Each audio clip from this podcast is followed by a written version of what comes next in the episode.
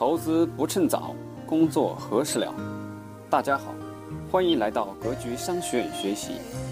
我们会在这里定期分享理财、创业、销售和生涯决策等方面的知识，助力您早日实现财富自由，获得人生解放。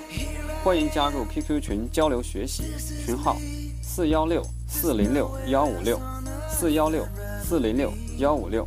下面请听分享。扎利，乾隆创投创始合伙人，他曾在多家著名跨国公司工作过，但不安于现状的他，在一九九二年开始踏上了创业的征程。别把创业想得太伟大、太艰苦，很好玩的一件事情，试试看，成功最好，不成功再找份工作，也没什么了不起的。他是一个成功的创业者。他又是风险投资人，具有双重身份的他，对于融资有着自己独到的观点。找钱的话，不一定说一定去找 VC 嘛，VC 是最昂贵的钱，因为 VC 在买你的股份啊，买你的股份等于你像卖身一样。本期节目，扎力与您一起分享，创业者应该如何与风险投资人过招。您觉得？投资者是一个什么样的角色？在创业当中，他和创业者之间应该是一个什么样的关系？大部分投资啊，包括我做投资呀，目的只有一个，赚钱啊！你这个 idea 如果是你自己觉得很好，你自己的梦想，不是别人的梦想啊，我肯定不投你，不用说了，因为你赚不到钱你的梦想一定是说你做到这个梦，别人还没开始做梦呢。乔布斯已经做到这个梦，咱们还没做梦，所以呢，我们就应该投乔布斯啊，因为他的梦想是我们人人的梦想。所以一旦你有这种梦想，我们认可你这个梦想，我们就会给你钱，帮你去成功啊。所以 VC 也要赚钱，也不是说我有很多钱，然后我就到处去挑人，然后看中了这个项目我就光投就可以了。我们做早期投资里面，其实很关心一个公司的团队啊，一个公司的未来的策略啊，一个公司的核心的产品、核心竞争力啊。那我们会大量的花时间跟你在一起啊。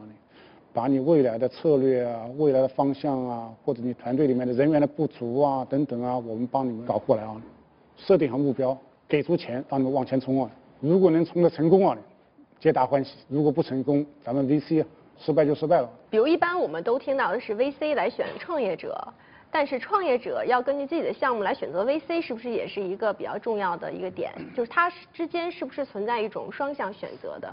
早期创业的话，我觉得你真的是需要钱的话，你几乎是没有太多选择啊。最近一段时间啊，中国钱太多啊，大家在抢项目，我觉得这只是暂时的。从长远的角度来说呢，早期创业找钱一定会比较难点。马云最初找 VC 也找了半天找不到 VC，没有。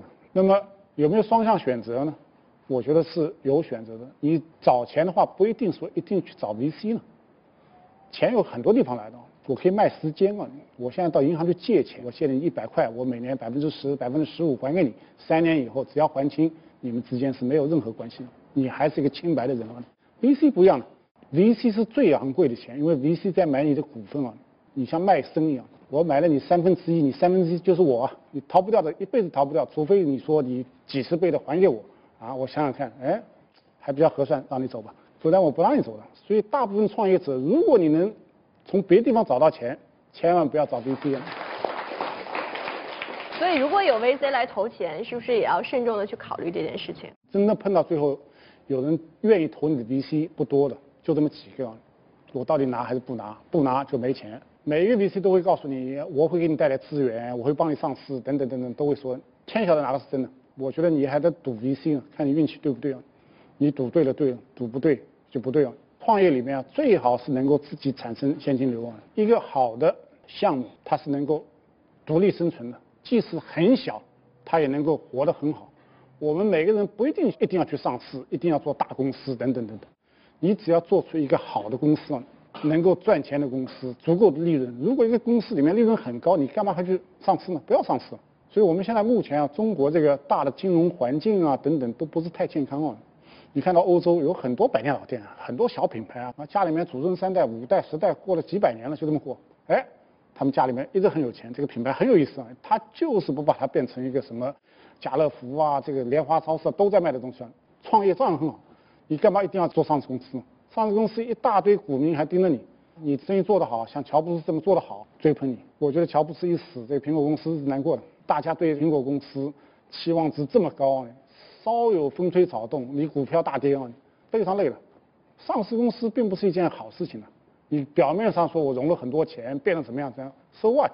关键问题，这个事情，这个公司本身是不是一个好公司？是不是在做一件很有意义的事情？而且在经济上面、财务上面，它表现又很好。有一个公司说只赚了一百万，它有啊百分之九十的是净利润，非常好的公司啊。这个公司赚了二十个亿，没有什么利润的，这个公司有什么好？大不一定好。我觉得有一本书啊，我很想把它介绍给大家，叫。Small is beautiful，这个小是美丽的。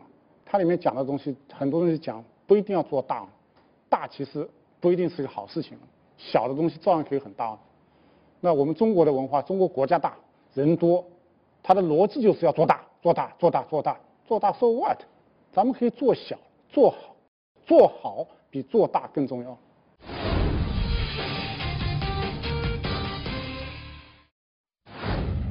VC 谈的呃过程当中，可能需要一块敲门砖。那么这块敲门砖就是您在博客当中也提到的商业计划书。那商业计划书它为什么这么重要呢？像我每天看很多项目，为什么我见他不见你呢？因为他的商业计划书写的比你好，很简单的。所以你有商业计划书丢进去了，有人来见你，商业计划书买门票，你还是要经过跟 VC 的交流啊等等啊，才能最后看是不是能够找到钱哦。所以我现在通常会见三次面，你第一次见面你一定是要有个敲门砖的，对不对？不然你见不到面了。好，假如说我们今天第一次见面，说你讲东西，我们指点指点啊，最后觉得这个团队还不错，这项目还不错，哎，我就会第二次见面了。第二次见面呢，通常不在我那儿，我会迫不及待去看看你的项目了，跑到你的公司去看看。也许你连公司都没有，也许你就在一个什么学生宿舍里，或者在一个商住两用楼里面，你别担心了。千万不要摆谱啊！你说马上去借一个办公室，我们这个等等等等等的，没用的。你的这个艰苦的创业环境对我来说非常重要。如果你在一个乱七八糟的两房三厅里面，十来个人在里面吃喝拉撒工作全在里边的啊，拿出一个产品不错的啊，像苹果一样的产品，哇，这个公司很值得投的。我大概会蛮激动的。明天我们再见了，明天再见，可能不在你这个一堆乱七八糟东西里。也不在我这种啊装腔作势的办公室里，咱们找个外面地方，咱们鬼街去找个火锅店嘛，啊，晚上下班好，不要说白天时间还有限制，晚上可以聊啊，聊通宵也没事啊。啊，我们前两次见面都是谈的什么技术啊、产品啊、什么东西啊，咱们别谈了，咱们谈谈朋友，谈谈你女朋友怎么样，谈谈你父母怎么样的，谈谈你别的东西怎么样。其实这个东西是你的这个案子是不是能够投资的一个决定因素。因为在这里面谈论的话，我们能谈论你的价值观呢，一次一次一次的去接触啊，在过程当中交流当中，你才能够深入去了解一个人啊。那么真正了解人的价值观，一定不是产品技术本身了，一定是他对别的事情的看法，别的事情的观点。如果第三次见面觉得哇这个人很棒，那下面咱们来谈投资条件了，啊，给多少钱，什么时候给钱，怎么给法？投资其实很容易啊。你们在找投资之前的话，千万不要想我成熟的那天去找投资人啊！你成熟的那天肯定是你最缺钱的那天了。你这时候找钱不一定找得到，VC 都很油的，他需要时间来了解你。过六个月再来啊，六个月你可能现金流断了，没钱了，既是一个好东西也报废了。所以你在这个行业里面啊，所谓的资源啊等等啊，你要去积的。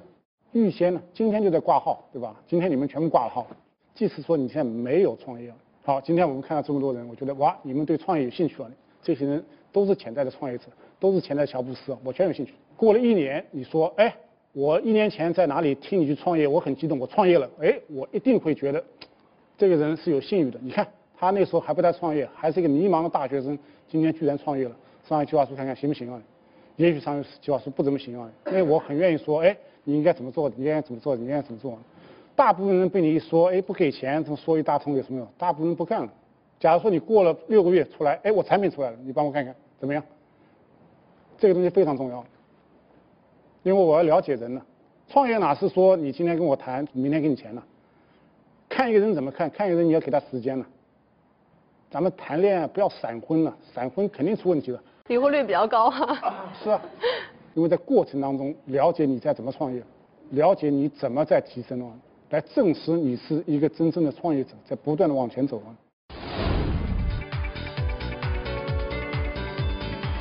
你跟一个投资人说，我现在就是需要二十七万，他说你为什么需要二十七万？我告诉你，就这个钱，多一分我不要，少一分不行。你跟投资人之间啊，很多地方是心理战。的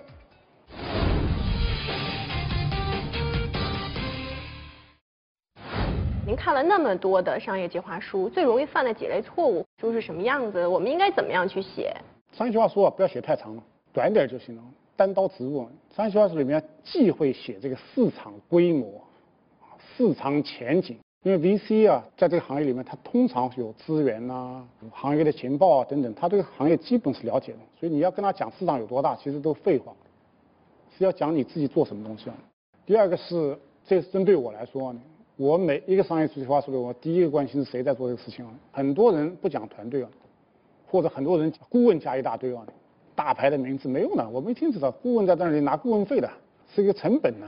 所以你的团队到底是谁啊？你团队到底有什么样的核心的竞争力啊？这个人啊是从什么交大、清华毕业的，又在什么谷歌干过的，又在苹果干过的，你好像觉得这个人肯定会成功，这是我们通常会犯的错误，VC 也这么犯错误。所以，如果你不是这些名牌大学出来的人，你不是在这些名牌公司干过的人啊，你要想办法来包装自己呢，来提升自己呢，这个很重要。不然的话，你有一个先天的短板啊，你不如别人啊。所以，我觉得怎么来表达这个团队的能力、团队的核心能力很重要。那里面有这个人过去做过什么东西啊？在创业有多少时间了？你们之间的合作有多久？等等，这都是很重要的东西啊！很多创业计划书里面一讲市场，一讲产品，团队讲一点点，所以团队要重点讲。第三个是什么？商业计划书里面很重要是你的财务的预测，这一点很悲哀的。我们创业的人啊，大部分是不懂财务。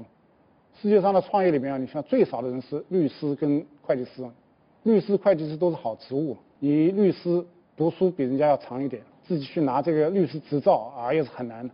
所以呢，变成律师以后，他的生活是很稳定的。做这个投资啊，他很懂啊，这个股权交易啊等等一大堆啊。会计师很懂，他不创业了。创业的人都是这些不懂。所以呢，商业计划书里面一个短板是你的财务的预测。财务预测，绝大部分初创创业者犯的错误什么东西？他只算成本不算收入。我要融钱，我要融三百万，三百万干嘛？我要啊三年工资，这很容易算。我十个人多少？二十个人多少？三年工资。啊，我给我五十万呃广告费啊，然后我要买多少服务器，我要付多少房租啊？这不是财务计划呢，这是个花钱的清单。财务计划是你们进来会进来多少钱，出去要出去多少钱，这两个东西在某一个时候它会交界，这时候叫打平了，然后会有利润。财务预测其实对你的商业计划书里面的是一个考验。商业计划书我有产品啊，我有市场多大？那你算一算，大概会有多大？怎么个时间起来啊？所以大部分初创创业者里面最缺这个东西。所以我建议准备创业的人花一点点功夫啊，学一学怎么来做财务预测。当然，财务预测跟你真正的最后的运营会有差距的，但是财务预测的方法逻辑是在支撑着你的商业计划书上。你财务计划做的比较好的话，哎，VC 很容易看懂了，对你的商业计划书会加分啊。第四个是，你拿商业计划书出去找钱了，找钱很多人就想一次把钱找到，找个几千万，越找越多，越找越多。我曾经也犯过这种非常愚蠢的错误，非常愚蠢的错误，以为钱越多一下就安全了，啊，越多越安全，不是的，融钱也是它有阶段性的，每一个 VC 不会说一下投你很多钱让你过几十年，不会的，阶段性的，所以你要算清楚你阶段性到底需要多少钱。然后大的公司的方向也是公司方向的 milestone，它的未来的里程碑啊，那些里程碑不要拍脑袋啊，想想好啊，我大概需要多少时间啊，产品能做出来，大概需要多少时间能够丢到市场上去啊，给我点时间让我达到足够的市场反馈啊，然后我提升一步啊，正式推出市场，最初有多少钱做多少事情，市场多少，慢慢慢慢做，所以这一步很难的，所以商业计划书里面其实很关键是问你自己啊，这个东西。到底能不能做呢？所以每个人都应该花点功夫啊。商业计划书做得好的话，你自己做了这个功课以后，你自己会对自己创业项目也会很清晰啊。你的团队、你的产品、你的市场、你的财务做完以后，你觉得这靠不靠谱？你自己就会知道了。